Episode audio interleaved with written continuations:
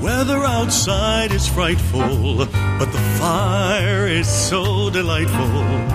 And since we've no place to go, let it snow, let it snow, let it snow. It doesn't show signs of stopping, and I brought some corn for popping. The lights are turned way down low. Let it snow, let it snow, let it snow. Hello, and welcome to Broadway Radio's This Week on Broadway for Sunday, December 13th, 2020. My name is James Marino, and in the broadcast today we have Peter Filichia, Janetessa Fox, and Michael Portantiere. Peter is a playwright, journalist, and historian with a number of books. His columns appear at Encore magazine, Masterworks Broadway, Broadway Select, and many other places. Good morning, Peter. Hi. Good morning. Also with us is Jena Tesse Fox. Jenna has been writing about theater for many years in numerous publications, including Playbill Magazine, Broadway World, Time Out, and HowlRound. She's a voting member of the Drama Desk Awards and is a contributor to Broadway Radio. Good morning, Jenna. Good morning, James. How are you doing? Oh, very good. Thank you. Also with us is Michael Portantiere. Michael is a theater reviewer and essayist. He's the founder and editor of CastAlbumReviews.com. He is a theatrical photographer whose photos have appeared in the New York Times and other major publications. You could see his photography work at followspotphoto.com. Good morning, Michael. Good morning. Good morning. And with us, we have a very special guest. Thank goodness he made it. Norm Lewis is with us. Ah. Norm, well, I, you know, I went through the uh, Broadway Radio archives here, and I- am not sure how this happened, and don't hate me for this, but you have been mentioned 113 times on Broadway Radio in the past 11 years, and we've never had you on. How did that happen? I don't know. I mean, listen, you know, it's something that uh, it, it, finally the great minds are combusting, and finally they're meeting. You know, it's it's like the planets aligning or something. I don't know. Well, I mean, I want to remind our listeners that uh, you probably know Norm because he was a heartthrob Keith McLean on All My Children. Oh yeah. Uh, but we uh, want to talk to Norm today uh, because you have this awesome thing happening on 54 Below, where 54 Below has transitioned, as many of uh, the different um, venues have, to streaming services, and you're going to bring us a rockin' and rollin' uh, concert starting on Thursday, December 17th, yeah. Eastern Time we have to do time zones now. You know, 54 below never had to do time zones before, but how is this whole thing adapting for you, Norm? Well, I mean, you know, as we all are uh, adapting to this pandemic, I call it the pandemic. Uh, it's it's crazy because you know, as artists, we need to fulfill that artistic side of ourselves. And in the beginning, you know, this whole thing about getting on Zoom and it felt so weird. Now it's a little bit more normal. You know what I mean? Uh, because it's the way that we communicate with each other. And so um, we were thinking, I've been doing a show at 54 Below now for the past five years. So uh, Christmas time is always my favorite time of year. And I have a Christmas concert. And so it's me and the Rockettes in New York City. and um, we were going to miss it this year. So we didn't know what we were going to do. And we were thinking of all kinds of ways to try to figure this out. And all of a sudden, we got a phone call from Feinstein's 54 Below saying they're going to start this series and uh, start filming people. And we wanted to see if uh, you would be interested. And I said, yeah. So uh, we got a great team together, and we're doing a lot of the holiday songs that I have done on my Christmas CD. Wink, wink, nod, nod. A shameless mm-hmm. plug.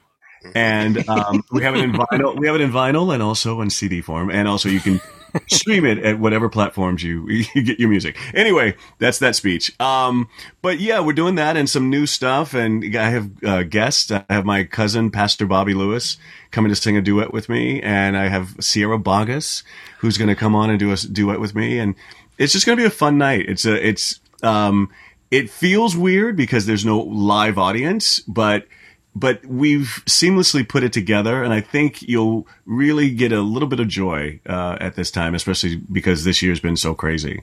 Norm, we've been uh, going back and forth reading through the uh, the information, the press release about your concert.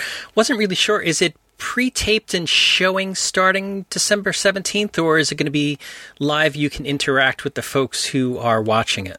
No, it's already pre-taped. We're in post-production right now. The thing oh, about it okay. is that we're going to release it on the 17th uh, at eight o'clock, but then you can stream it uh, after that for uh, for two weeks until the, uh, December 31st. So you know, it's a nice uh, kind of it, you know, you can pick whatever time you want to sit down. You know, you can put it on whatever device. It's just you can only see it on one device at a time, but you can uh, put it on any time of day. If you want to look at it at twelve noon, if you want to look at it at three o'clock in the morning, you can uh, after December seventeenth, and uh, you can send it as a gift. Uh, like, you know, oh. sometimes there might be a last minute gift that you need and say, Hey, I just bought you the Norm Lewis Christmas show. So, um, so, uh, yeah, we're, we're really excited about it. We, uh, you know, it's, it's been a joy to be doing this for five years in front of a great audience of people that keep coming back and new people that come from around the world. But now this is a chance for people to see it in Japan and, and in Europe. And, you know, so, uh, I'm excited about this. I'm excited about this uh, this this venture. It's always nice when um, you find the people who have worked together in the past are working together again because it indicates that they liked each other and got along and have respect for each other. Because there you were, King Triton to Sierra Boggess's Ariel uh, way back when. So uh, as a result, it's really nice to see that you've kept in touch and um, you mean something to each other. I'm going to ask a question in a very oblique way, and that is the fact that uh, years ago I talked to William Schallert, who used to play Patty Duke's father on the TV show, The Patty Duke Show. Uh, yeah. he was he was head of SAG, and eventually she was head of SAG, and he said it was so amazing that I would say to her things like, "Now, Patty, here's what you have to do," because I was so used to being her father in the TV series, I became her father in real life. And I said to myself, I've got to stop this. She's a grown woman. I can't do that. Since you were Ariel's father, uh, was there anything like that? Uh, do you have anything like that when you when you deal with Sierra? Do you uh, get very proprietary, or uh, now Ariel? Here's what you have to do. Sierra, here's what you have to do. Yes, actually. and you know what's interesting? She calls me daddy when we. Is that right? Yeah, oh my! Says hi, dad. So, but the weird thing about it is that you know we've played uh, we've played father and daughter. We've also played lovers, and you know, and I. What was that? She was my obsession in the Phantom of the Opera. So, ah. so it's kind of a weird dynamic, you know. Yes. So, yeah. So we discussed that actually in uh, in the show. really? oh, ah. yeah, the Christmas show. Uh, but yeah, we it's an interesting thing because she's my friend, obviously. But yeah, we uh, the first time we met I'll give you a, a, a really quick story.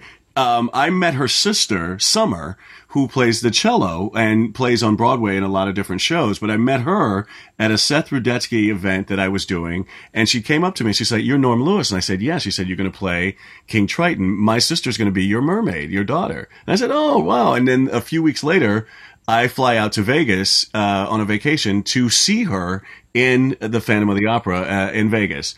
And we had not met. I just went to see the show and went backstage. And the first thing that she does, she runs to me, jumps in my arms, uh, and, and, calls me daddy. So, uh, so I'm daddy forever to her. Her heart belongs to daddy. To daddy. I mean, yeah. that's a whole different thing in Vegas. but what, but what, what happens in Vegas stays in Vegas. I did not realize she was your Christine. That's great. Yeah. yeah. yeah. So uh, I'm going to hit some of your things here. Phantom of the Opera, you just mentioned, Miss Saigon, Who's Tommy, Chicago, Sideshow, Wild Party, Amour, Les Miserables, Little Mermaid, Sondheim on Sondheim, The Gershwins, Porgy and Bess, My Love Letter to Broadway, Once on This Island. Norm, you are working it. Yeah. I've been blessed. I've been really, really, really blessed. Yeah.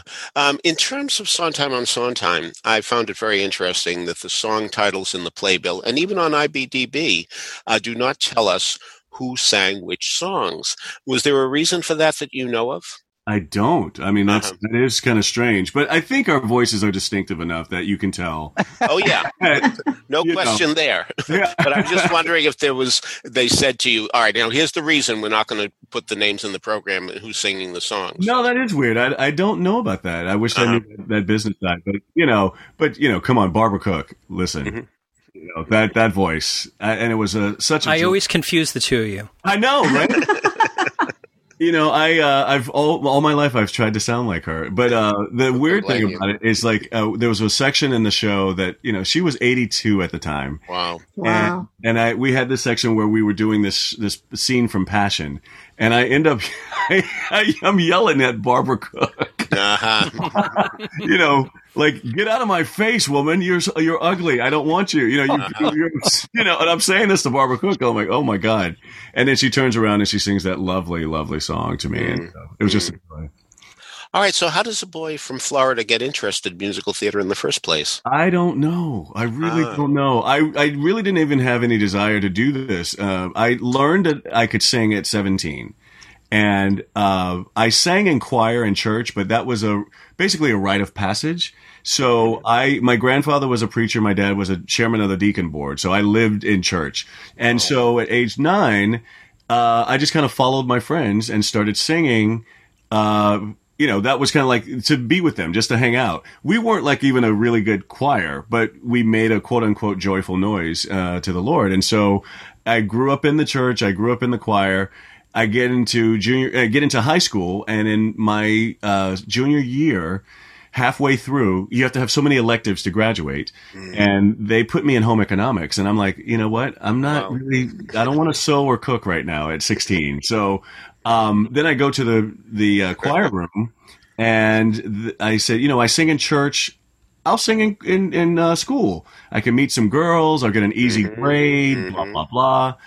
And that's when I found this love of mu- this music that I'd never really, really listened to before, like like really, really listened to. And I started singing classical music. I started singing Broadway songs, and it just that was my aha moment. And from there, I just kept kept kept it up, but uh, it was a hobby. I didn't think I was good enough for professional.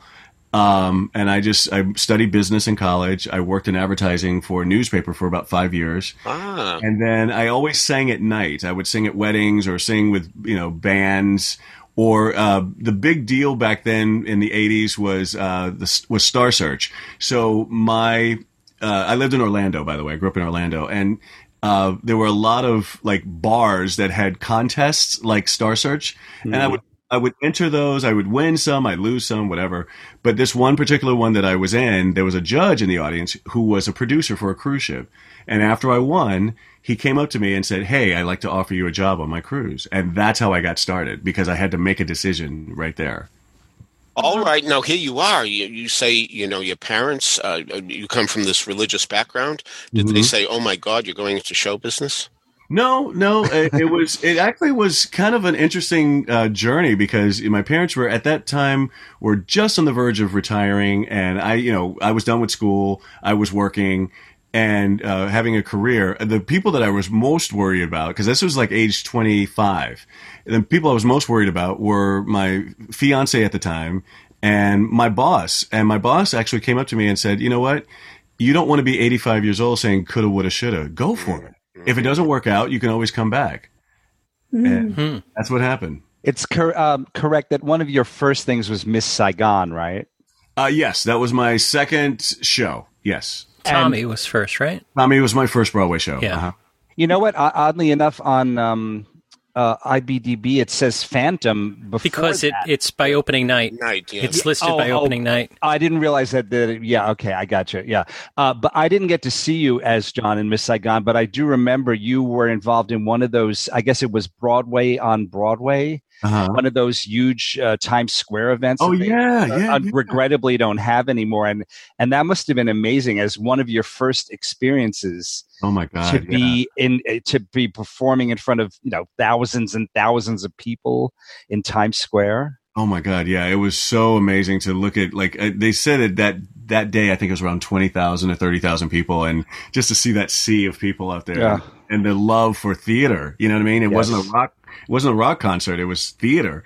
Um, and so that's what's been so disheartening about this whole thing because Broadway and, and off Broadway and the theater around town has been the heartbeat of what New York is all about. And these, you know, it stems from there. And that's when the restaurants open up and the bars and the hotels and, you know, the tourists. Sometimes we complain about the tourists, you know, because they're in our way on our way to work. but, but, you know, they're, they're our lifeline. And, uh, so it's, it's been really strange. I'm sorry. I digressed for a second. I, I no, apologize. no, No, not at all. It's a conversation. You know. Yeah.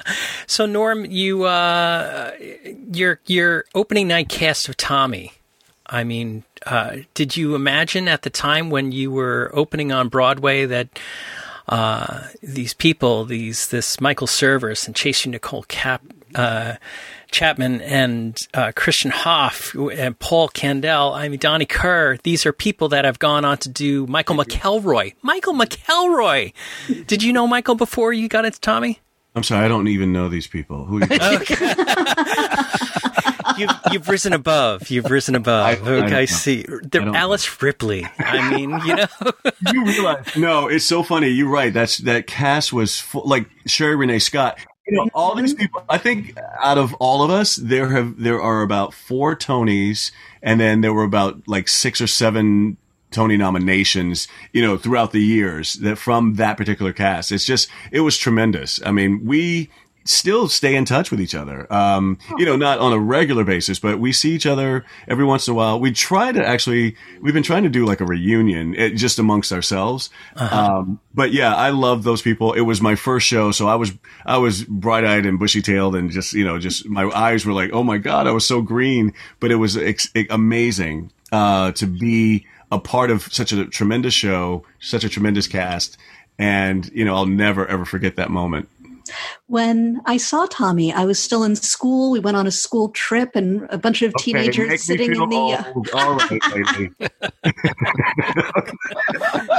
but a bunch of teenagers sitting in the you know very top balcony of the St. James, you know, using binoculars to look down to the stage. And I loved to play a game whenever I saw a show. Since I knew Chita Rivera had come up from the ensemble, I loved watching the ensemble of a big show and trying to figure out who in the ensemble is going to be the next Chita Rivera who's going to rise up and become a huge star. And walking out with my friends at the time, I was saying, that Norm Lewis was amazing. He's going to be, I can tell. He's going to be the next Chita Rivera. Yeah. I love that. I'm going to put that in my special like skills. Um, next to Rivera. And That's awesome. Thank you for that. That's very sweet. Even even then, could tell. I could tell. Norm, do you remember the uh, uh, uh Crysta Macalush, uh, young Tommy, age four? Yeah, um, is thirty now. Yeah, I know. Oh, no, why, James? And, why? And why did and, you? No. And she has a child, and yeah, yeah, yeah. Uh-huh. Oh my Just God. to put it all in perspective here. why did you have to do that, James? you know, it's funny because one of the Tams, I, I, can't remember her name right off the bat right now, but I have a picture of her. But one of the Tams in Miss Saigon was a girl because they usually would hire sure. girls because they stayed small and they could keep them longer, uh, playing one of the you know playing a little boy. And I had a picture of her where I'm holding her. She was four at the time, and holding her in my arms, and we took a picture. And then all of a sudden, she came to visit me in Porgy and Bess, and she was 24. and we took the same picture. So we have a side by side picture of the two of us where I was holding her at four and, and, and then at age 24. And yeah, they grow up so fast, man. Side by side. See, lead us right into Mr. Sondheim and your mm-hmm. relationship with the Sondheim work. I mean, uh, you know, all over the place, as, as well as doing a tremendous amount of Broadway shows that we just talked about, and uh, a tremendous amount of film and television as well. And we'll get to Scandal in a few minutes, but um, you you go out into uh, various regional theaters and off Broadway to do things like Sweeney Todd, uh, and you also did uh, what was it? You did a side by side. The the uh, fire alarm went off in the middle of performance as well. So this this Sweeney with uh, Carolee Carmello that you did off Broadway. Um, what, what had you done a Sweeney prior to that? Yeah, uh, I'd, done, I'd done two Sweeneys before that, and this was a different type of Sweeney. Right. This was more uh, interactive. So I got we were like up close and personal. Um, basically, you know, we were jumping on tables. We were, I put the, the, the blade to people's throats and yelling at people. And, and the, I was one of them. were you really? yeah. Are you serious? That's awesome. You stood, you came behind me at one point and said, yo, I love it. But you know, that was the experience that people pay for. They knew they were going to be like in, in it, in the show. And so that was the lovely part about it. For us as actors, it was really interesting because, you know, I went to see it before uh, Carolee and I went in. And what was so great about that, we were actually having to play a game of stare with the audience, and I had to win. So ba- basically, you're looking at the audience. You're you're like one foot away from them, if, if not closer, and you had to stay in the show.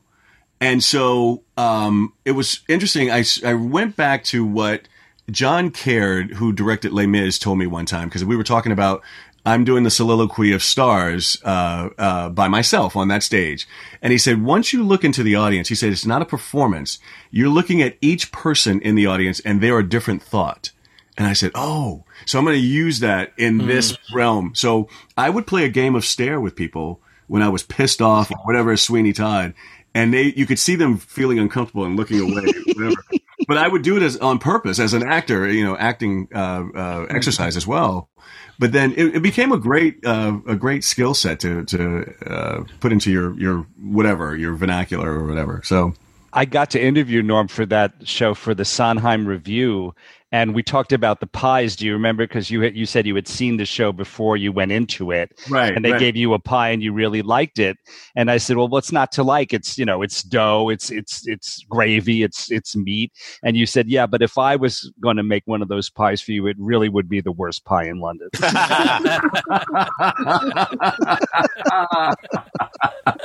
yeah, yeah. a couple of years ago, you hung out with uh, your friend John Legend and did uh, Jesus Christ Superstar live in concert. Um, and tell us about that uh, that experience there. Well, after he begged me to, you know, do the show. Yeah, I understand he did. no, it was so awesome. I had no idea. You know, I never, ever, ever thought that I would ever do uh, any part in Jesus Christ Superstar. For some reason, that just was. I love the show so much. I just never thought that I that was my voice type, and uh, to be, you know, asked to do this, you know, oh, gentleman, you know, to be that guy. Mm-hmm. I just, that was just never in my realm. And so for them to say, yes, you got the part, I'm like, oh man, this is so cool. And also to see John do his thing. You know, John, it was interesting because John is not what you normally see, you know, the voice type that you normally hear as Jesus. And I thought he did a fantastic job just because of the passion that he brought to it and his commitment to it because he had just come back from Asia and uh, from a concert tour, but he was in it and uh, like he was lagged and everything, but he was in it to win it. And then Brandon Victor Dixon, who, who just rocked the entire thing. I was like so proud to be a part of that show and everybody in the ensemble. What was so great about this was like this show could never be on Broadway with this cast because everybody in the ensemble had been a lead in a show in you know somewhere in their life, but they wanted to be in this particular production. And uh, I just, I just, you know, the process was so, just so amazing. And you know, Sara Bareilles and Alice oh. Cooper in the same show with yeah. you. oh my god! Come on. Come on. Come on. And and also just the fact that uh, David Leveaux, who was our director, and I'm forgetting the cinematographer's name right now, but David Leveaux just he's directed on stage and he's directed on film, and the way he meld this concert show broadway thing you know like it was the perfect storm and making the audience you know the crowd uh, that Jesus was talking to. Mm-hmm. I just mm-hmm. thought it was such, and that's why we. I think we won five Emmys or something like that. Mm-hmm. Sounds about right. Yeah. Yeah. So it's uh, it it's one of those things that it, it was a one night only thing, but uh, did it get uh, did it get you recognized uh, on the street when people were like, "Hey, you know, you were on that Jesus Christ Superstar thing more than your Broadway stuff." I mean, this this went around the world, and you have played around the world. I mean, we've you've done uh, extraordinarily stuff, extraordinary stuff all over the world. Did this uh, Superstar take it to a different fan base? I think so. I think I probably gained some some recognition from uh, new people. Uh, it was interesting because um, uh, and some of the comments that came in because they would send us things that came in from uh, Twitter or came in from uh, uh like any social media. But one of the ones that stood out to me was like, "Who's the Zaddy Z A D D Y with the uh, with the cornrows?" so now I'm I'm Zaddy status. So I love it. I don't even know what that is. it, it, I think it's some sort of sexual term or something. I don't know. One step above a daddy. Yeah, there you go. Excuse, yeah. Uh, now, um, in applause, there's a lyric. Uh, Welcome to the flop you thought would run for years. Okay. Uh, have you had that experience on Oh Broadway? god, yeah. Oh yeah. Um, I've been in a couple of flops. Actually, uh, I thought Sideshow was going to be our uh, a longer show, and and even the revival it did the same. I think amount of time. It's so unfortunate because it's such a beautiful story. Um, but yeah, we thought that Sideshow was it. People were. It was the word of mouth was great, and you know people kept winning awards around the country at regional theater because it it touched the hearts of so many people. Um, but yeah, it's that show that for some reason just can't either market it. It's not marketed well or whatever. But uh, I don't know. I was really disappointed that that show's not running longer. Um, but I've been in a couple of flops. I did uh, Amour, which I thought was a fun show, but um, but um, yeah, it just didn't quite make it. Uh, what was the other flop I did? Uh, The Wild Party? Oh my God! So the Wild Party. Thank you, thank you, thank you for being like right on it. Not only do I have Zoom, whatever that Zoom anxiety thing, but now I got you know uh, someone insulting me online. So. Uh, and now I'm going to have to seek therapy. No, I'm just kidding. No, no. Wild Party actually was one of those shows that I have a friend of mine. Uh, God, I'm talking so much. But anyway, I have a friend of mine who came to see it who has a degree, a master's degree in music and a master's degree in psychology. And she told me after she saw the show, she said the only reason why people don't like it, the ones who don't, is because they can't really understand it or they feel really uncomfortable.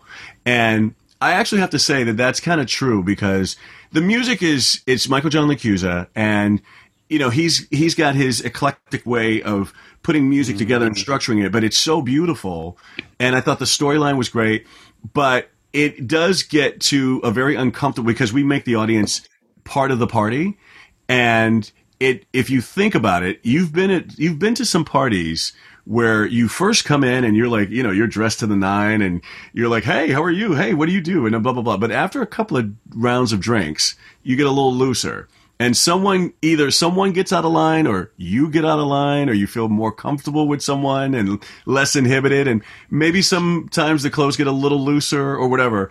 And I think that the audience was feeling a little uncomfortable with some of the language and some of the things that were happening on stage.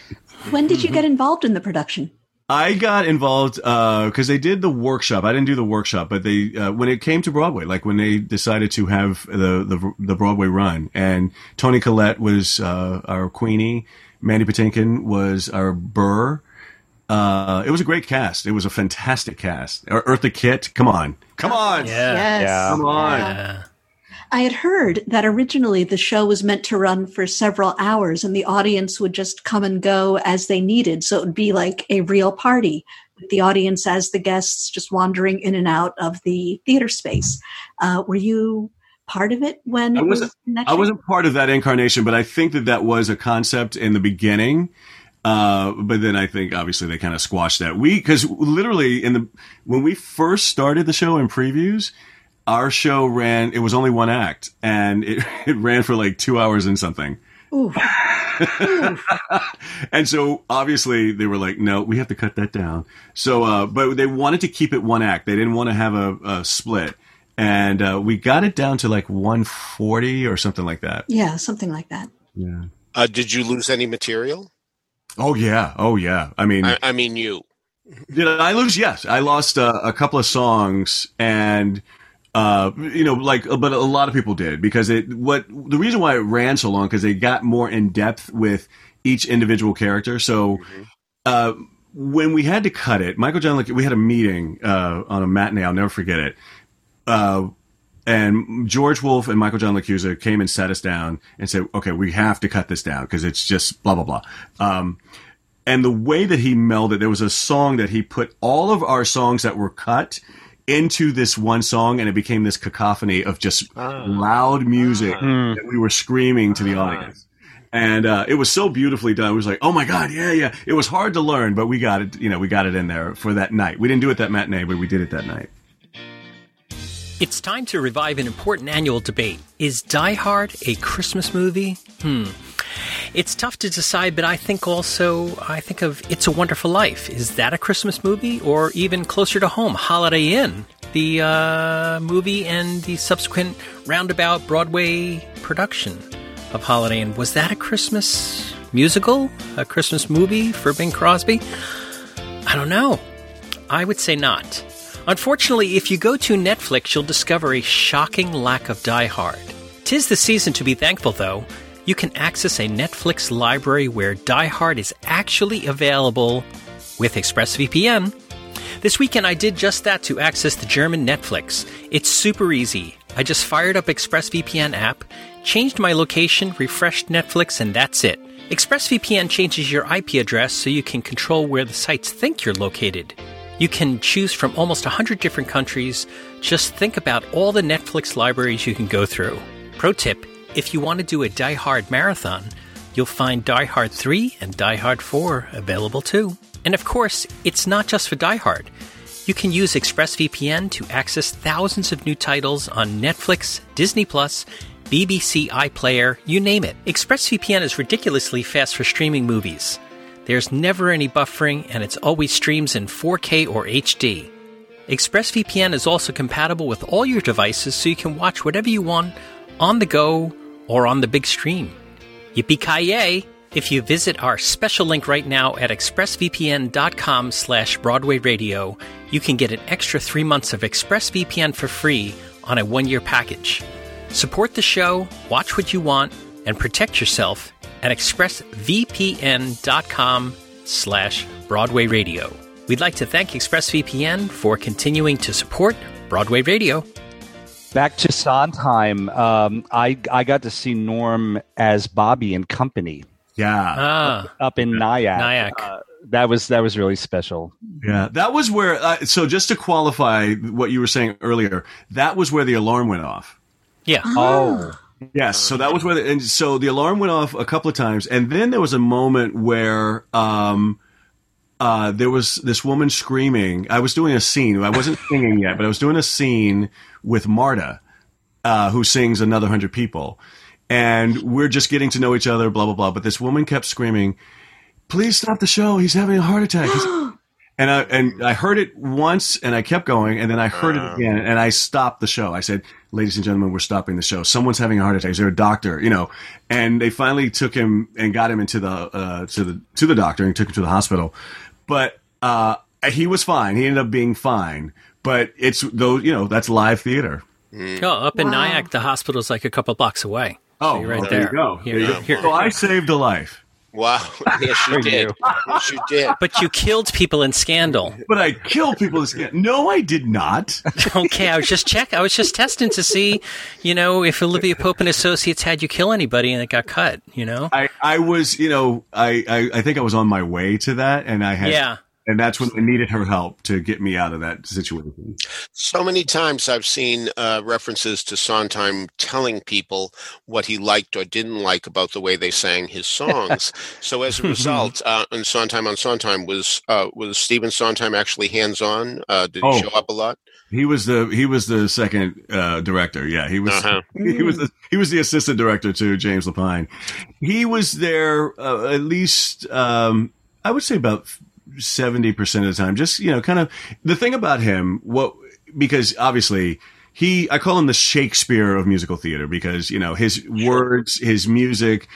You don't even have to act. You could just stand there and sing the song because the music and the words will take you there. But um, to give you backstories, like to have him give you why he wrote it, how he wrote it, when he wrote it, was just amazing. That's what Sondheim on Sondheim. We can't even qualify as a show because it's a it's a concert. It's a, a master class. It's a it's a documentary. You know, it's we just didn't know what how to qualify it, and so even something as minor as this. So for years, I've been singing uh, uh, uh, "Being Alive," and I say, "Somebody hold me too close. Somebody hurt me." He was always correcting me and saying, "It's somebody, like not somebody, but Huh. somebody." And he's like, "It's the body of the person that you want." I see. And so I, he literally, and I'm like, this sounds so weird to me. But for him to give me that note, I said, I have to take, obviously, I have to take it because he wrote it and this is his story. But it was like, somebody hold me too close, somebody hurt me too deep. And I, you know, and ever since then, I've, that's been in my mind. And uh, mm. that's the way I do it now. Mm. so, uh, Richard Jay-Alexander directed your 54 Below show. Did Richard J. come up from Miami or was he, uh, did, was he on site? Not for this particular one. Uh, he's, uh, every, you know, all the other ones. Yes, I mean, he's he kind of. Sure. Yeah. This is Christmas. That's that's what he enjoys. This one, no, just because of safety reasons. But he was there uh, by Skype and FaceTime and things like that. And, and were so, the other folks? So was Sierra there? Was the band was the band there, or did everybody record separately, or how? No, no, the band was there, and you know we were safely distanced, and they were wearing mm-hmm. masks. Uh, Sierra was there. My cousin was there. Uh, there was a, and also the sound people were there. So it was a very limited amount of people. The the camera people were there. Everybody was safe. Uh, we had to have COVID tests, and mm-hmm. we also had to uh, make sure we checked in. On, there was a thing, an app that we had to sign in every day. Uh, what we had done during the, you know for that day, um, and we we we we did all the uh, COVID protocol, and we wanted to make sure everybody was safe. Four camera shoot. Yeah, four camera shoot. That's great. Uh, so, was it like a uh, sitcom setup where they all rolled at the same time, or did they do? Uh, oh yeah, it was definitely multi-camera, and multi-camera. So, so he had to. Uh, he had choices. Yeah, uh, we could fade in and out and show different angles and mm-hmm. things like that. So it was really cool.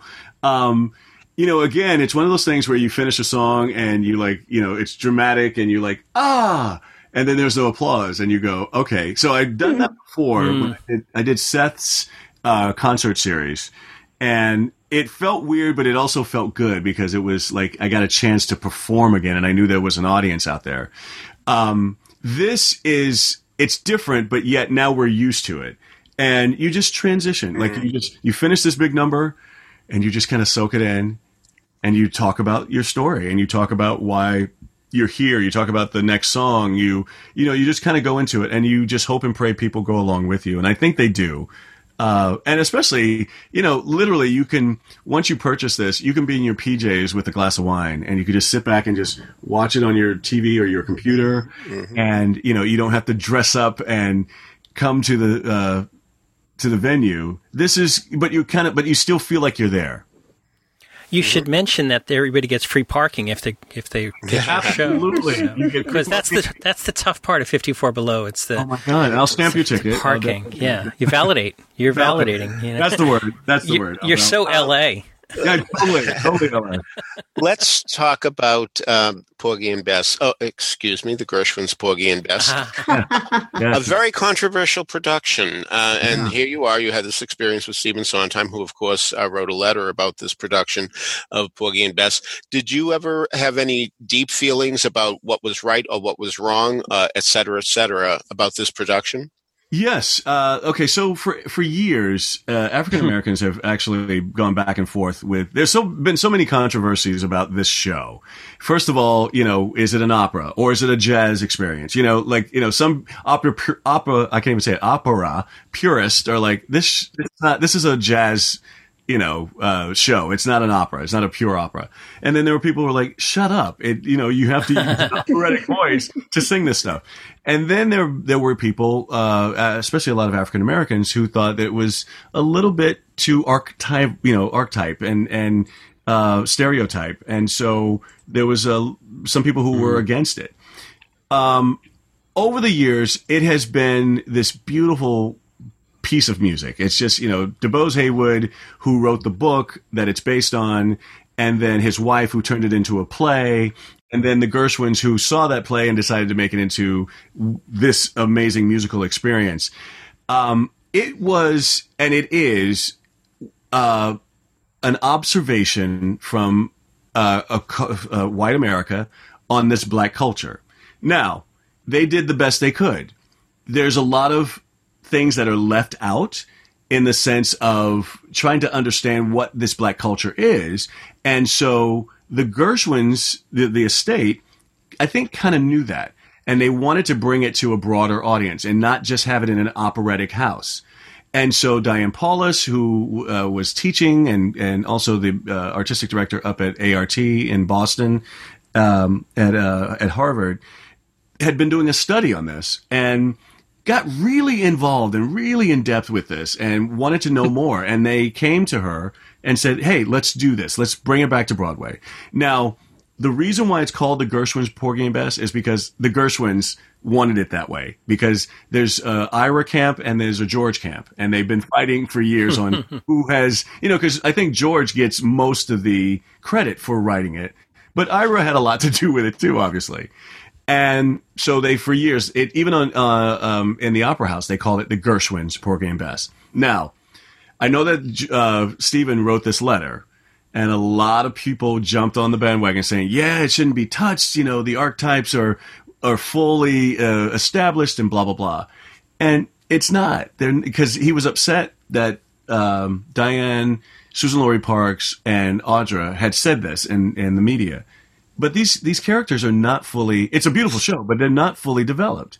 And so we wanted to find what like why is bess just for lack of a better term a crack addict whore? You know it she's just not you know like we're just going to throw on stage and she's addicted to cocaine. Woohoo! Why not go in depth and find out a little bit more about this? So we went back to the book we did a, obviously a lot of study because uh, being African American ourselves and a lot of history in the South and things like that. We wanted to bring some truth to it, so that's why we got uh, Kevin Brown uh, from Evidence uh, Dance Company to bring some of the culture of what that dance would be at that time in history. So that's authentic dancing that you see in the show. Um, a lot of the language, a lot of the uh, uh, affectations, and the way we speak is authentic. And Audra even went so deep as in the book she has a scar. You know, there's a description of Bess having a scar on her face because she's been beaten so much. Mm-hmm. And she every day she would go to the makeup people and they would put a scar on her face so she can have that to you know that that so that can resonate within mm. her. And then to for me, it was really interesting to see her struggle with the cocaine. In the opera, I've seen the woman take the happy dust, as they call it, and after the song, there's a boat leaving for New York, and she just takes it and she goes, "Okay, I'm gonna leave now and go to New York." You know what I mean? As opposed to Audra struggling, like I want to be better now for this community. I want to be better for Porgy because I love him and it was just I just found it. I love the way that we worked together. I love the way that we went deeper with the story, and uh, I hope it has a continued run. I know it has a lot of success on the road uh, after we did it, and so people loved it, and we got the Tony Award. So so there. Uh, Norm, I wanted to ask you a question. Who uh, who is this Audra person you mentioned? oh, she is. Um. Oh my God, you guys! What a cast! So uh, David Alan Grier, Audra McDonald, uh, Philip Boykin, Nikki Re- Renee Daniels, Josh Henry. I mean, again, uh, a cast that to die for anywhere. Mm-hmm. Yeah, yeah, to live for.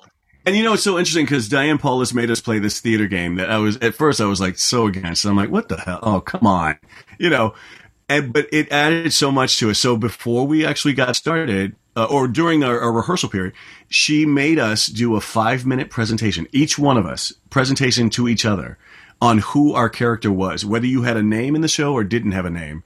And then you gave yourself a name. And so I found out that I had a cousin you know, in the show or in this uh, on stage. And I would call that cousin while we were on stage and it just made our relationship deeper. And one of the great reviews that I, I love was the fact that, most, actually, they were really consistent uh, across the board is that you, you were looking at a community of people who loved each other. And that's, I love that. So thank you, Diane, for making us play those theater games. Mm-hmm. I was going to say uh, uh, one of the one of the last shows I saw before the pandemic was, uh, and actually Peter was there at the same performance. Uh, right, that's right. Was yeah. Porgy and Bess yes, at the Met? Right, right. Oh yeah. I was wondering if you got to see that production. I did. I did. I thought it was wonderful. I thought it was so beautiful. You know, because you got to see and hear the lush music. Uh, you know that that they wrote for this. The show when it originally opened in 1935 was 40 minutes too long mm. uh, uh, for them. And they they walked around town. They walked around boston like the whole night what and were trying to figure out what to cut. And they but they cut 40 minutes out of it. Uh, and it's still like a three and a half hour show yes. but, but it's yeah. so beautiful. And then even, and that was one of the things that we wanted to uh, address as a Broadway show because obviously you can't do a three and a half hour show and you can't sing that high or that low eight times a week. So we had to kind of manipulate those things to make it work for a Broadway show. And and in opera, I'm sure you know this, but you know there's a thing called recitative where they they talk about something for like ten minutes, like this cup of water is cold, it's this cup of water is beautiful, and instead of just picking up the cup and drinking it and going ah, and that's what we decided to do. We decided to turn the recitative into dialogue, and like and even for uh, forgive me if I'm talking too long, but even for instance, like when we were doing the song "Bess You Is My Woman," now there was a moment where if we had interrupted that m- previous moment to the song, it just wouldn't have worked because you know it has this beautiful da da da da da da da da da da da da da da you know that kind of thing. Instead of like uh, Audra had this moment where I helped her with not taking the happy dust. She walks away and she, every fiber of her being says thank you. And, you know, no one has ever done anything for her without her, you know, having to mm-hmm. give up something. So her Bess was fighting that. And I just, I heard a chord from a cello and I said, Bess, you is my woman now. You know what I mean? Instead of waiting for all that music. So, mm-hmm. so it just kind of, you know, that the process was so glorious and we had a, such a good time. So, Norm, uh, what are you doing for the future? Anything in the in the hopper that uh, you can talk about that's interesting? That um, when are you coming back to Broadway? Any any thoughts, plans? I have a lot of stuff. I can't talk about it. Okay. Oh no. well, Norm, uh, uh mainly no. people need you back in a Broadway show because we need you back in the Broadway show league. Uh, because yeah, exactly, you know, yeah, you and uh, Neil Berg, um, yes, you know, playing playing ball in Central Park. That's what we yes. need. Neil Berg, return I love that guy. What position do you play?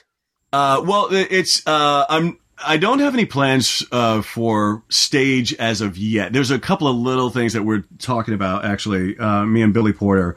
But um, but um, I've done some television. Actually, I can't talk about. I actually can't mention what the show okay. is. Mm-hmm. Sure. Uh, I I've done. I was blessed to do a couple of shows just a, couple, a few weeks ago, um, and uh, and my movie came out this year, so that was great. Uh, 5 Bloods, the Spike Lee film, mm-hmm. and um, and that you know you can still see it on Netflix, so that's still running.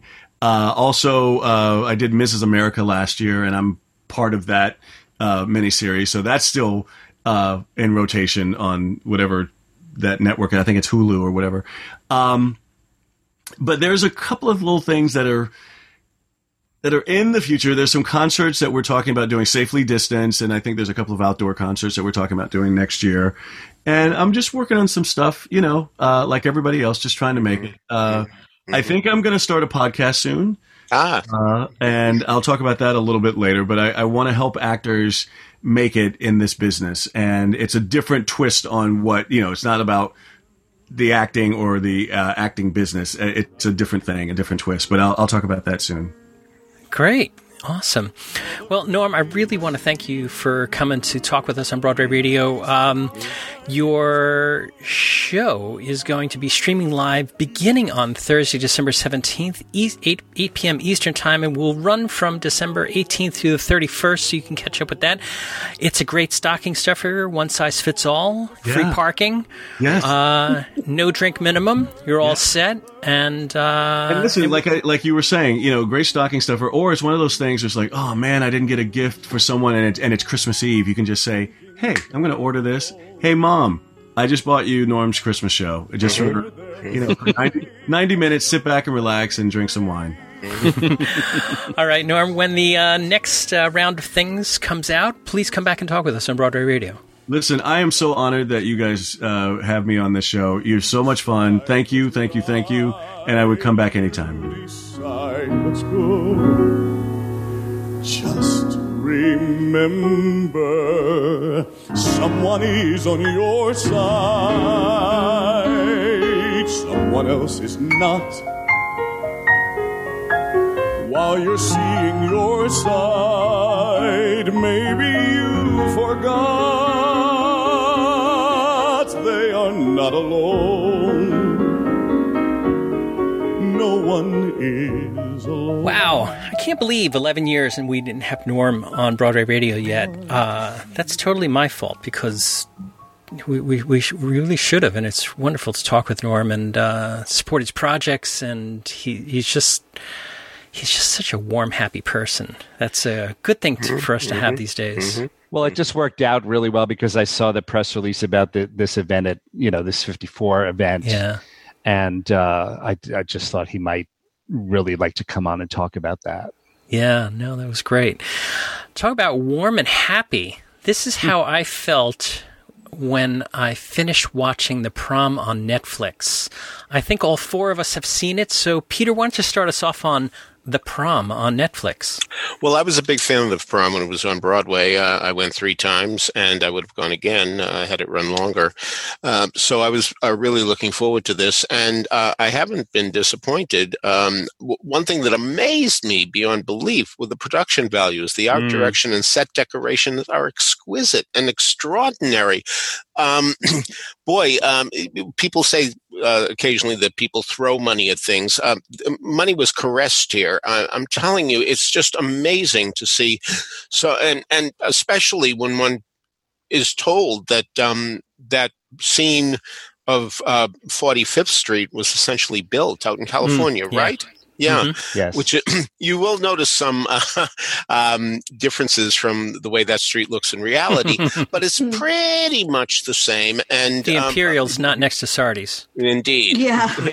indeed, it's not.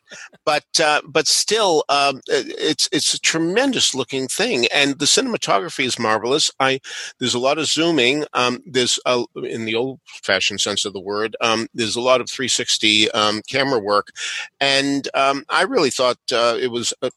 A, a, sensational version of um, the stage show, which a few people did say was um, was not spectacular in the way it looked on the Longacre stage in terms of the scenery. Well, um, they've certainly made up for it now, if that's the way you felt.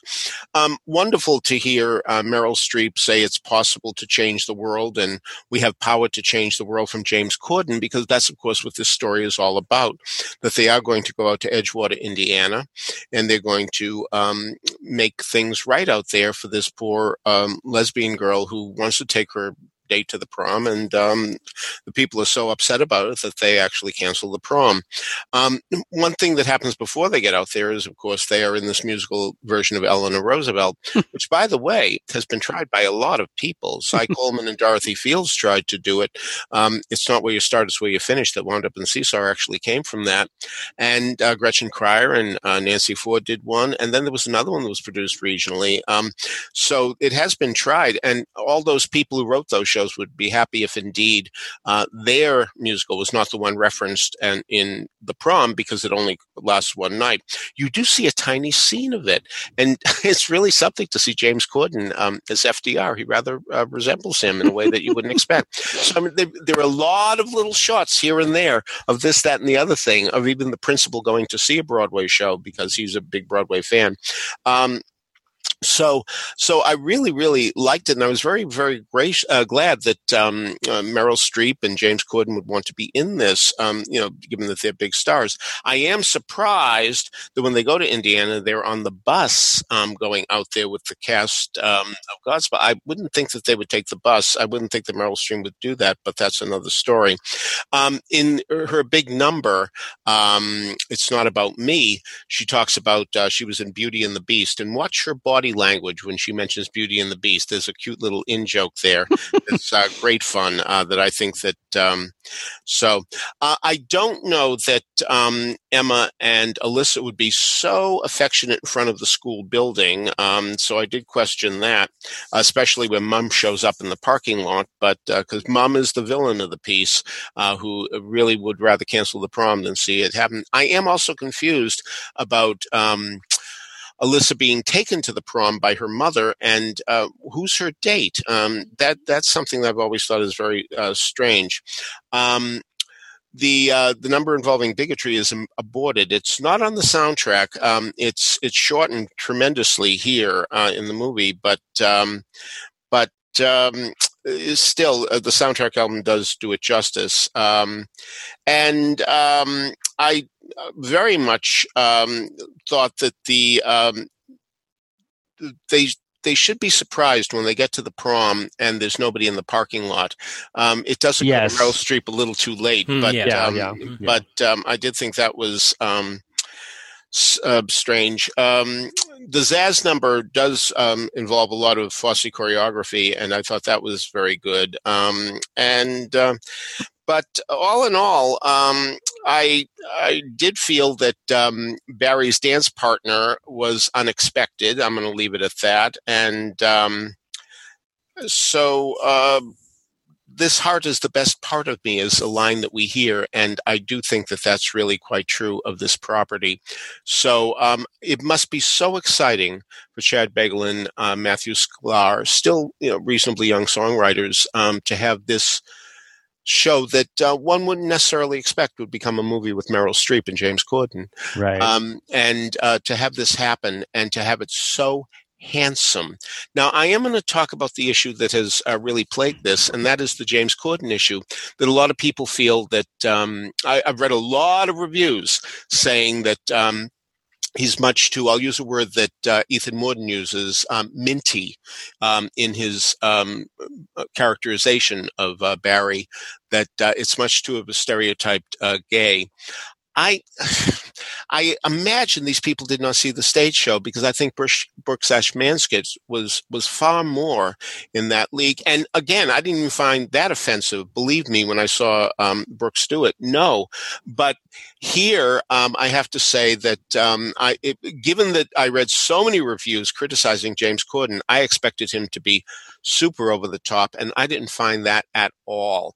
Now, I've spoken to some of my friends like Josh Ellis and Jay Clark, um, who are gay and who have said the same thing. They didn't feel that he was over the top, and uh, so, but those two people saw the show on Broadway, and so I think that may uh, be the just as I always say, people who saw Man of La Mancha downtown at the ANTA Washington Square Theater when it was um, in a not in a conventional space seemed to like the show more than people who saw it um, in conventional Broadway theaters. So, um, so I do believe that that's uh, informing a lot of the criticism that involves James Corden. That people weren't prepared for it uh, in the way that those of us who saw the stage show were.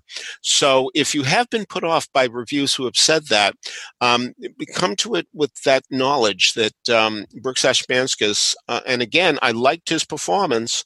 Um, this is not a criticism of him, but um, I, he was was far more in that direction than James Corden is, who I think is very sensitive and very real. What's wonderful about the prom is that these Broadway stars go out there to do something for themselves and only themselves, and they get so involved in these people's lives, and they really come to care about these people, and that's what I love about the prom. In addition to the fact that one doesn't have to be gay to really tie into this story, because all of us somewhere along the line have felt like outsiders and we feel the world is against us. And that's what's happening here. And we can relate to this story on that level. So that's why I love the prom and always will. All right, Jena, what did you think? Uh, well, uh, I I would start by asking, what did we miss on this very special episode of Glee? uh, if that's any indication, uh, I, I also enjoyed it um, much much as Peter did. Probably not as much as Peter did, though. Um, you know, I'm very grateful that Ryan Murphy has advocated for the arts in his hit TV shows, and that he's championed equality. Um, but I think he, I think one of the show's, the movie's biggest problems is that Ryan Murphy has never directed a movie musical before. And directing a movie musical is very different from directing just about anything else. Uh, I spent a lot of the movie really wishing Rob Marshall had taken this one because Rob Marshall mm. knows how to direct a movie musical. Um, I mean, I, I, found it messy, uh, it, messy and mixed up, uh, colorful, wonderfully colorful, and ridiculous. I mean, it's in other words, it's very Ryan Murphy. Um, and I get the feeling that people who didn't see the stage version might appreciate the film more than many of those who did because those of us who got to see, uh, you know, the original stage musical, um, you know, Matthew Sklar, Chad, forgive me, uh, Chad Beguelin. Beguelin. Beguelin. Thank you. It's one of those names I always see written and I never hear Sure, it pronounced sure. out loud enough. And, and and Bob Martin's original musical, they'll know what's missing. I mean, it. The original musical had its flaws, but its tone was at least very consistent. Um, Martin and Beguelin's book found a balance between the silliness and the sentiment, and it had a really strong sense of heart underneath it all. Uh, their screenplay doesn't have that same heart and it doesn't have the balance. The sentimental scenes just go to full histrionics, and then the silly scenes are so over the top that a lot of times they stop being fun. And I think we can blame a lot of that on Murphy's direction. He's not exactly famous for subtlety. Um, a lot of the issues the stage version and the movie version tackle are nuanced and they're challenging. Um, a stage musical comedy could tackle those issues with a sense of fun. And you know, if the resolutions come a bit too easy, it's a musical comedy. That's fine. We can we can accept that. But by trying to add in more pathos, the film version just emphasizes how poorly handled a lot of those issues are. And it really seems to emphasize the weaker points in the comedy. Um, and I, uh, the casting, you know, I, I'm sorry none of the performers from the stage version got to recreate their roles. I thought they were so flawless on stage. I loved seeing them. Uh, it's a movie. I know producers demand movie stars to finance a production. Um, but I kept thinking, you know, while certainly appreciating, you know, a very talented cast, it, I mean, literally we're watching performers pretend to be stage perform, film stars pretending to be stage performers. And, but it felt like we were really watching film stars pretending to be stage performers. They don't have that same sense of theatricality that Beth Leavel and Angie Schworer and Brooks Ashmanskas had on stage. Uh, I did think Andrew Rannells had that real sense of a real stage performer. Uh, I thought he came across so wonderfully. I always loved seeing him. Um, but he was, you know, I felt like he was the only one who felt like a real stage performer rather than a film performer pretending to be, if that makes any sense. Um, you know, Nicole Kidman's supposed to be a chorus girl, but uh, her her big dance number is filmed so that we can we don't really see her move all that much and i would love to know how much of it is her and how much is a dance double because after black swan i question every dancing every bit of dancing that i see on film i don't trust any of it um, and meryl streep she meryl streep's all over the place she's a great she's a good Dee. She's funny. She gets one of the film's biggest laugh moments. Uh, you know, cheers to her for that. No real complaints about her performance, but I just didn't think that she would brought an awful lot that was new to the role. Um, and then as for Corden, you know, I'll defend him as a stage performer. Uh, I loved him in One Man, Two Guvnors. He was terrific on stage. Um, uh, what I thought he was lacking was the mix of vulnerability and toughness that a Broadway performer would need to survive. Uh, Corden doesn't display either vulnerability or toughness with much believability. His emotional scenes just felt maudlin, and the comic scenes were cute, but not as much fun as I thought they could be. Um, and the appropriateness of him playing the role uh, as, as a straight man, I, I have no lines in that scene, so I will leave that to other people. But I just really, really missed Brooks. Uh, and it's not fair to him to keep comparing him to the stage performer. Uh, but uh, just that balance was just off. Uh, I loved Jo Ellen Pellman and Ariana DeBose. Um, DeBose was just she hit such a bullseye with her solo about the pressure her character's under. Mm. Oh, she thought she, just wonderful. Uh, she has the less showy role, and then somehow she manages to steal every scene that she's in. Uh, Pellman, she's sweet, she's endearing. Um, although I thought she smiled a bit much. Uh, you're supposed to be really struggling and suffering. Though maybe that was that's how the character deals with her trauma. She smiles through it all. Uh, I don't know. Um, Kerry Washington, uh, who knew she could sing? She does some great work as you know the overbearing uh, PTA mom.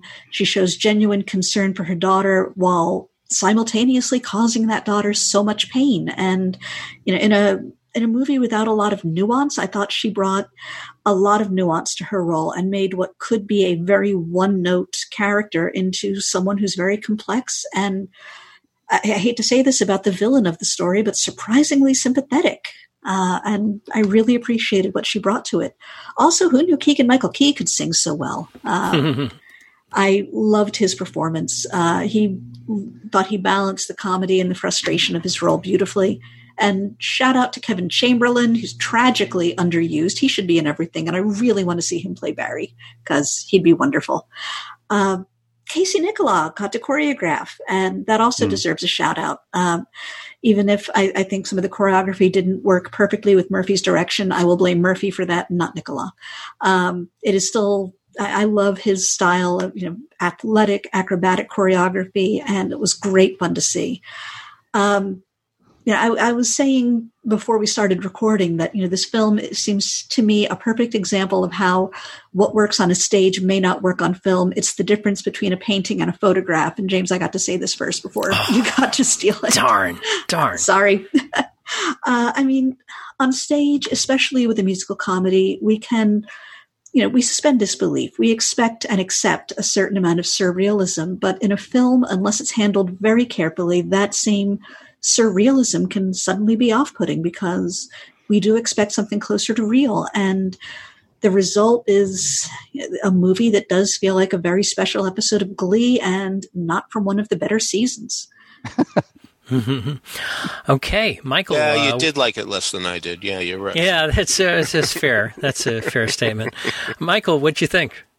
Well, I think you really hit on something in your last statement, uh, Jena. The, the show itself is so stylized. Uh, and when it came to make a movie of that, the question was how that would be handled. Mm-hmm. Uh, I mean, there are things in it right from the beginning, uh, in the material itself. These people are being interviewed at their opening night party, and they're they do a musical number.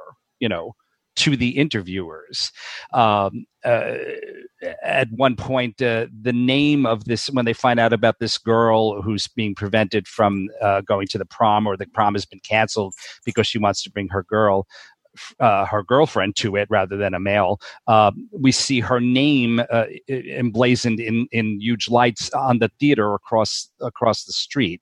Uh, uh, uh, when I'm pretty sure this line was in the show right at the beginning when the Meryl Streep character is interviewed about playing Eleanor Roosevelt, she says something like, "Well, Eleanor Roosevelt was a very, very strong and and uh, very, very admirable woman, and nobody knows anything about her. Mm-hmm. So we have to, you know, I mean, you know, this is completely stylized. you have to go, go into it knowing that there's this is like a almost like a cartoon fable. Uh, it, it, there's not a lot of reality uh, involved here, and and that's the that I think is the crux of the situation because of course the basic situation is very real, and things like that ha- have happened with um, gay teenagers being prevented from going to their proms or causing controversy because they wanted to bring same-sex dates. So I think it's the combination of the reality and the and the incredible over-the-top stylization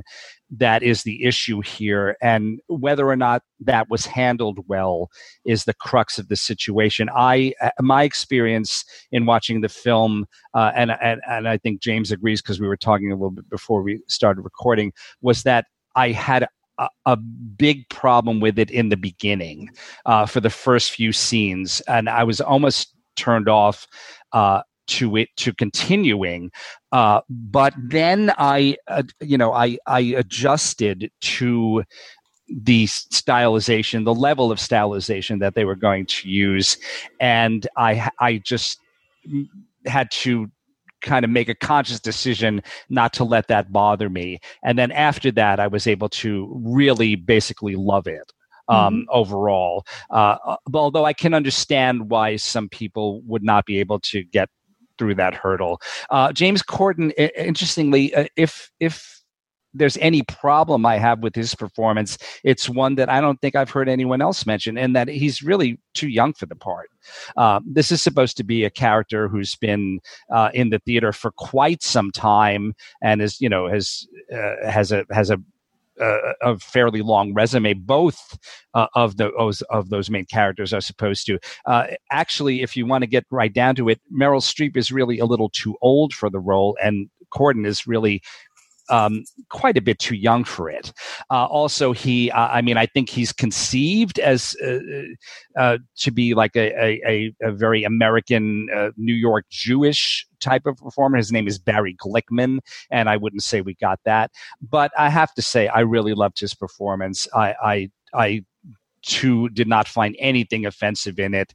I I thought he was very warm and uh, very very funny. I I appreciated the fact that his American accent sounded perfect to me. I I did not hear any lapses, although I did hear a couple uh, from Nicole Kidman.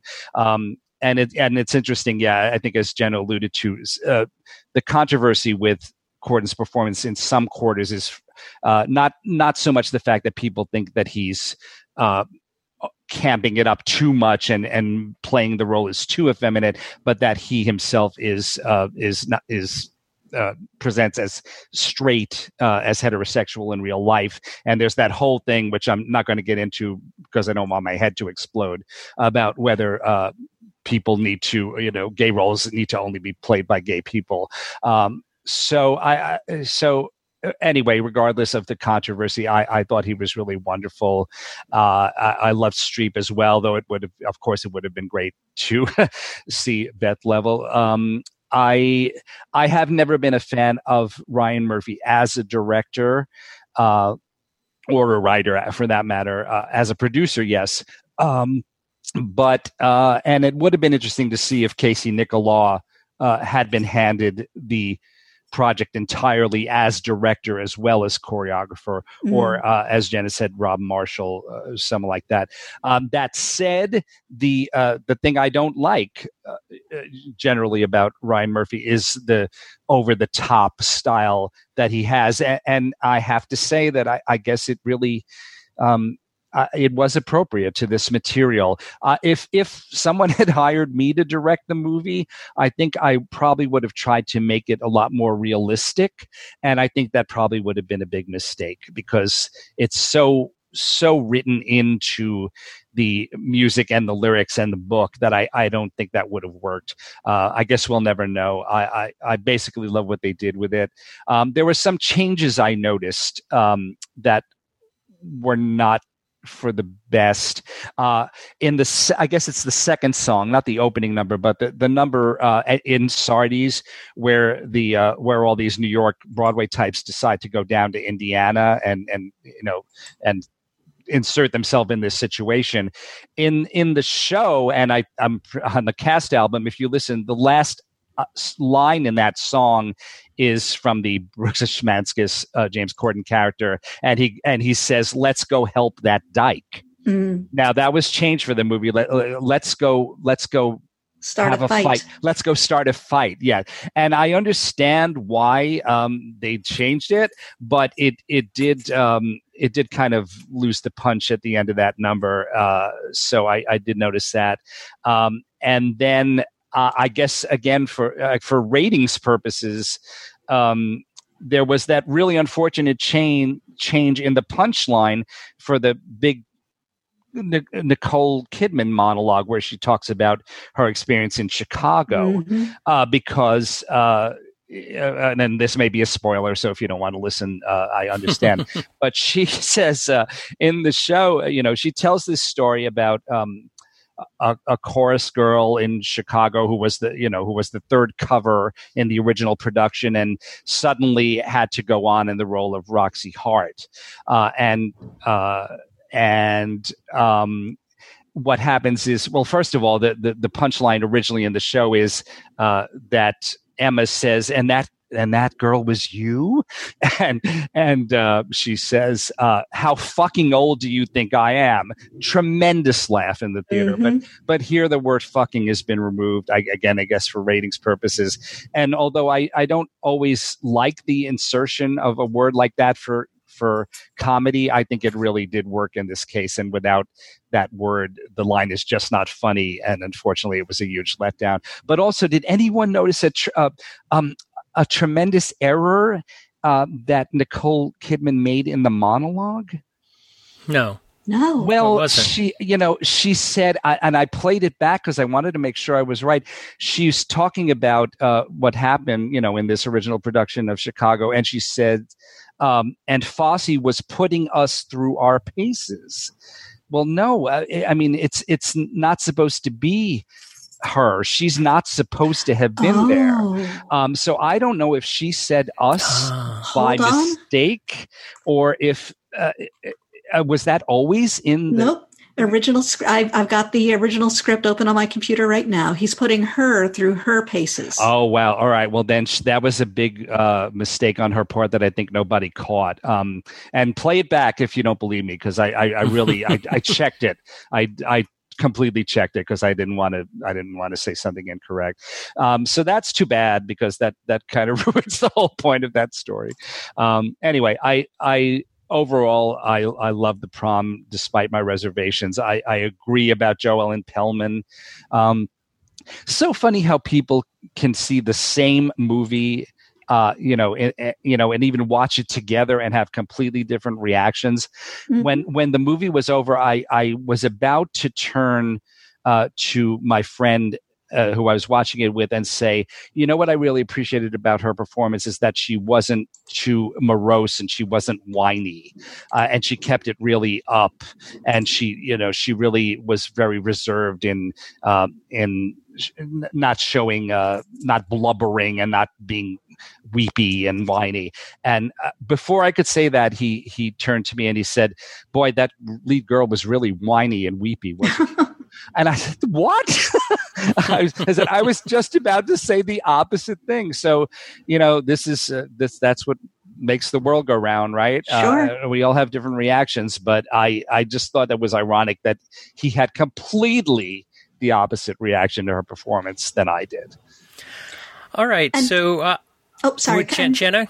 Yeah, I, I realized I left something out that I wanted to jump in on. Uh, there's a uh, you mentioned uh, the flashbacks uh, to Keegan Michael Key's scenes about him mm. being in an audience and watching Meryl Streep on stage, so that we get to really see why he's such a fan of hers.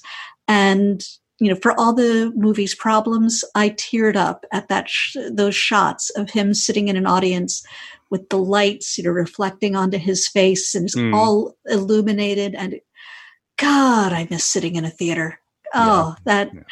I think in any other year that scene would have just passed right over me. But uh, for anyone who really misses sitting in a theater, it just captures that energy and that excitement so beautifully. I mean, you're right. People have said, you know, the show is a love letter to the theater, and I, I, I don't know if I necessarily agree completely with that. But oh, that scene with him just sitting there, um, entranced by the magic. Uh, that absolutely was a love letter to the theater.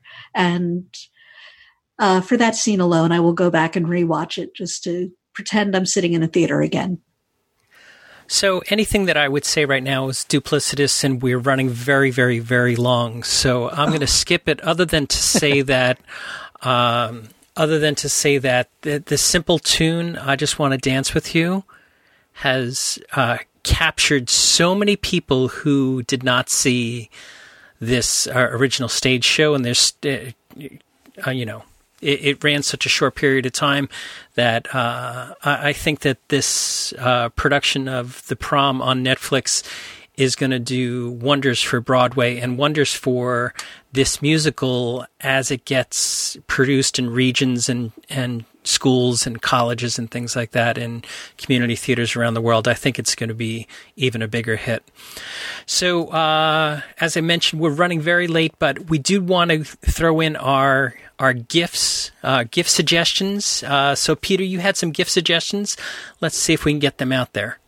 Uh, the Anyone Can Whistle album, um, long in the making, um, years later than we expected, but certainly worth the wait. Uh, ironically enough, I was reminded of a production of 110 in the Shade at Equity Library Theater when I was listening to this. Um, the cast was told what the director said: "You are not to listen to the original cast album of 110 in the Shade." I don't want you hearing it. I want you to just do your own interpretation. And at the cast party, we are going to listen to that cast album and we're going to see how close or far away we were. And if we feel we made right decisions or wrong decisions. And um, that's what they did. And they were astonished at how different it was. Well, I get the impression that the people who were in Anyone Can Whistle on this recording uh, did not ever listen to the original cast album because their interpretations are wildly different and they are terrific. There is much more acting going on in this recording. Um, it's not just singing. Not the, of course, the original cast was fine. Don't misunderstand me. I will admit Harry Guardino doesn't sound good, and John Barrowman, Barrowman sounds substantially better. But but the acting that comes through from Maria Friedman and Julia McKenzie is really, really something to hear. It's amazing to hear this score done by different people um, with the same orchestration. So many times, of course, when we have revivals, we have different orchestrations, we have synthesizers, all that kind of business. But to hear what we have been, if you've listened to the cast album and know the cast album, and I can't imagine any Sondheim fan has not, um, you will really be impressed at hearing different voices with the same orchestrations. And it really is magnificent to also hear so much more dance music. I adore dance music. Um, as Ken Bloom says in his wonderful uh, 101 Broadway musicals book, um, how many of us in dance music um, have been in our apartments when we're alone in our underwear and we just feel the, the dance music and we start dancing? You're going to have that experience here, especially in the Miracle song, which indeed has um, music that uh, almost sounds like it was written by Aaron Copland. It has that wonderful open feeling to it. And uh, so this is really quite a spectacular recording. Uh, much of the dialogue is there. If you uh, saw that Arthur Laurents is the narrator, you might feel there's a lot of narration. There is not. Um, just at the beginning and just at the end, pretty much the show takes over, and it really is very, very welcome to hear so much more, including the entr'acte, um, two entr'actes because it was a three-act musical. So, uh, so really, this is a spectacular recording. And who would have thought back in 1964 that a show that ran nine performances would get three recordings over the years? Um, on four discs, if you look at it that way. But three recordings, that's per capita, one, per, uh, one for every three performances. Amazing. Who would have expected it? At that time, people were saying anyone can whistle is ahead of its time and it will be heard from again. But I don't think anybody could have expected that so many years later, 56 years later, that we would be, um, is 66, whatever it is, um, that we would have so many, um, so many recordings of this one score. So congratulations to John Yap for doing it and doing it proud. 38 tracks on this uh, yeah, yeah. on this CD. So mm-hmm. definitely, we'll have a link to JAY Records in our show notes. And uh, congratulations to John Yap for making this happen. And uh, great pictures of Mr. Sondheim at the piano uh, on this uh, on the JAY Records website. So, Michael, what do you have in the gift section? Oh, first, let me just say quickly, I, I completely agree about anyone can whistle. Um, why it took, was it 20 or 25 years since the recording? 23, I heard. But anyway, yeah. your point is well taken. Yeah, but we, we, we won't get into that. Um, but it, but it really is quite excellent. Um, so I really enjoyed it. And, and it was a nice uh, little holiday surprise to have that released. Uh, two things I'd like to mention um, that I just became aware of. So one of them I haven't even had a chance to experience yet is um, there's a, a, a, video called David Pevsner musical comedy horror. Uh, and this is a show that he did at the Colony Theater in LA.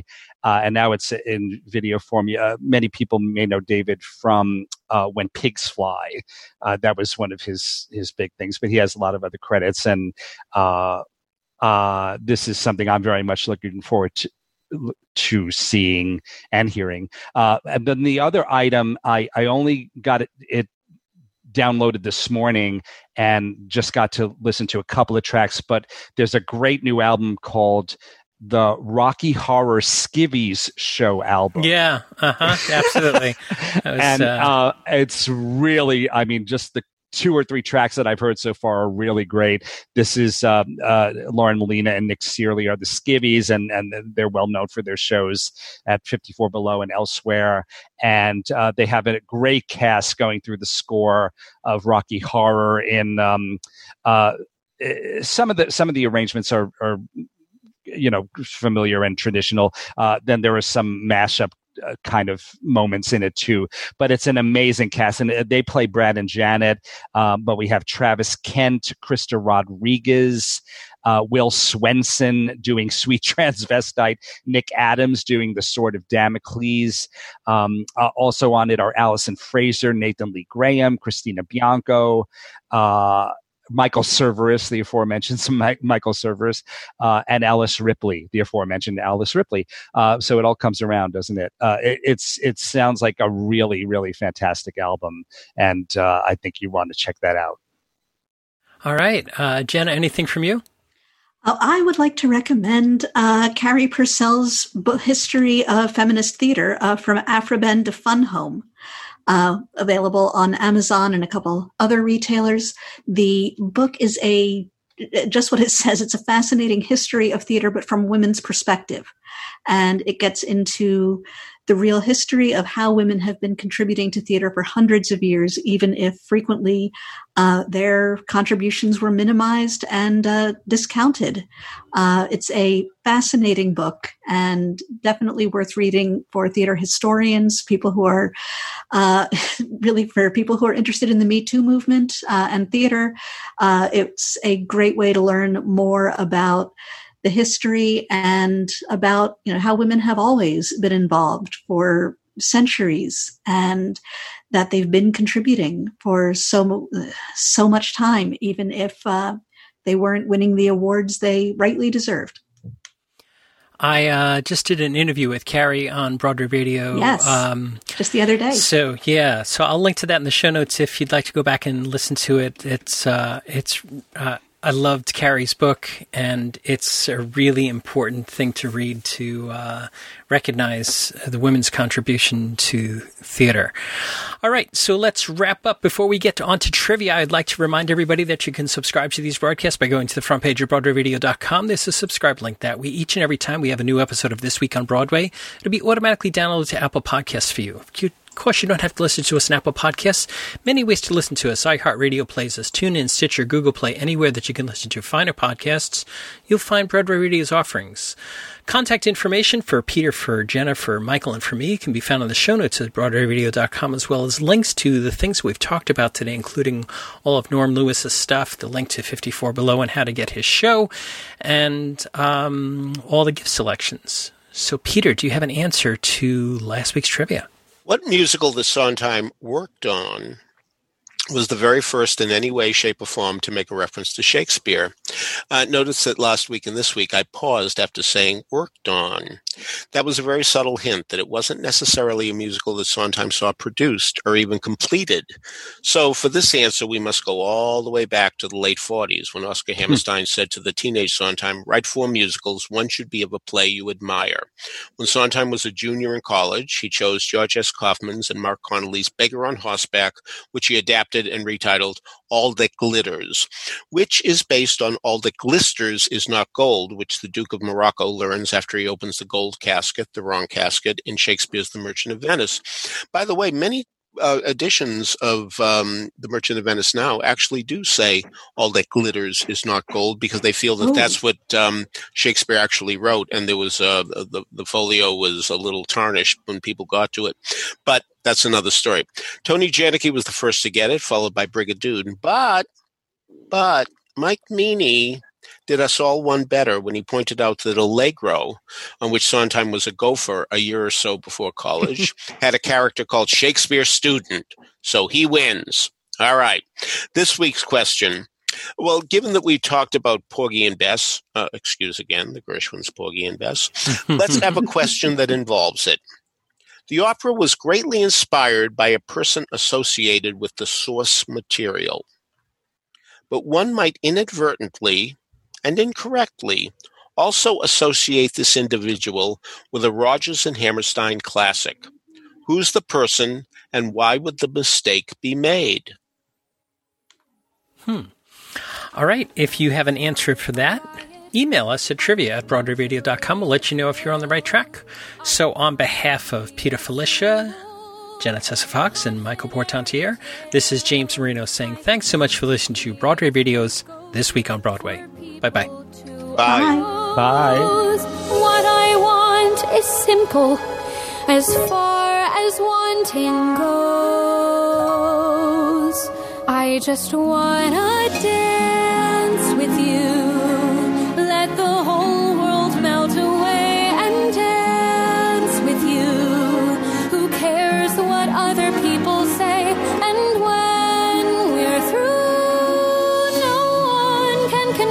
us we were wrong. All it takes is you and me and a song.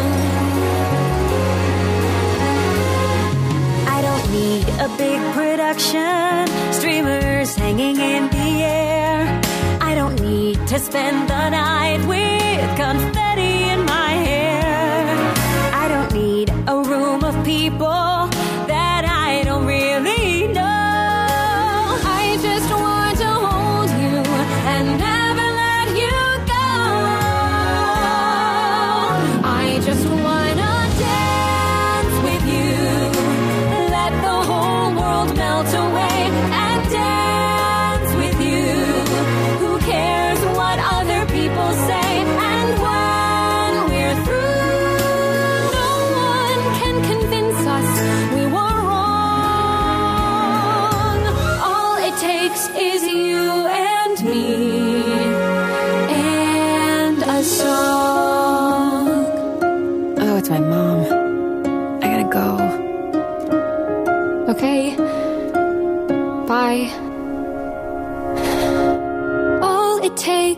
you